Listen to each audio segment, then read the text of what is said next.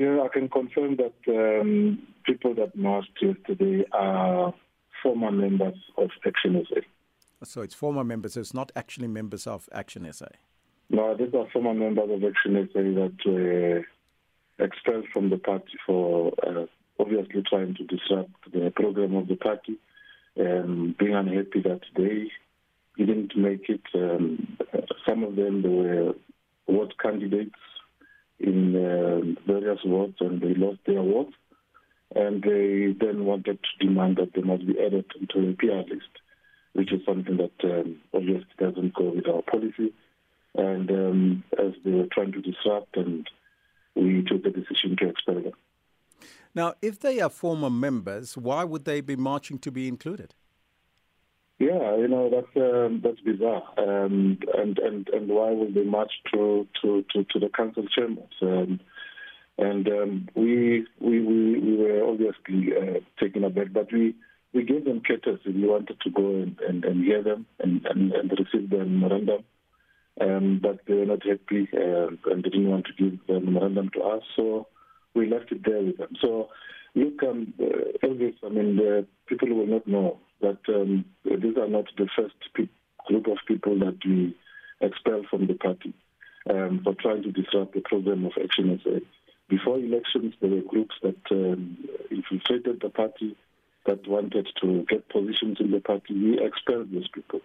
Um, this is a new group, and we expect that there will be other chances that are going to, um, you know, crop up and uh, try and disrupt uh, the, the growth of the party. People are aware that Action SA is a growing organization.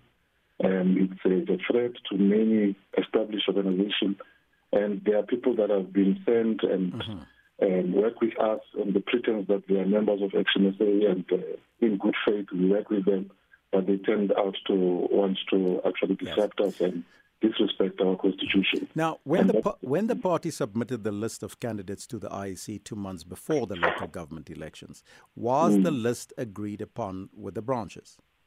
Yeah, well, we had uh, we had a, a, a, policy that we called the candidate selection policy, and that was uh, canvassed and uh, obviously uh, all candidates that came forward. Remember, we had what we call the primary uh, system, where you know, we invited um, not only our members but community leaders in, in various communities to put their name up as candidates.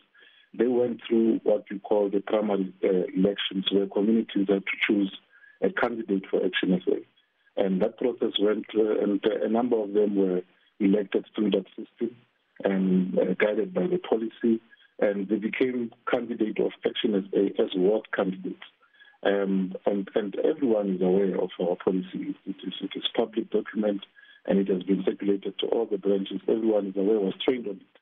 So people then obviously, um, when they didn't make it, uh, and uh, you know, as what councillors, then you know they wanted now to demand that they must be included into a PR. Um, and, and, some of these people yes. they claim that they are from Soweto and they represent and a large number of uh, of, of, of wards in Soweto. It's not true. Uh, yes. Uh, we in council we have a number right. of uh, people from Soweto that um, came through through the PR list. Some of them were ward candidates, but they also applied to become PR candidates, mm-hmm. and they got through uh, through the process of the party. So.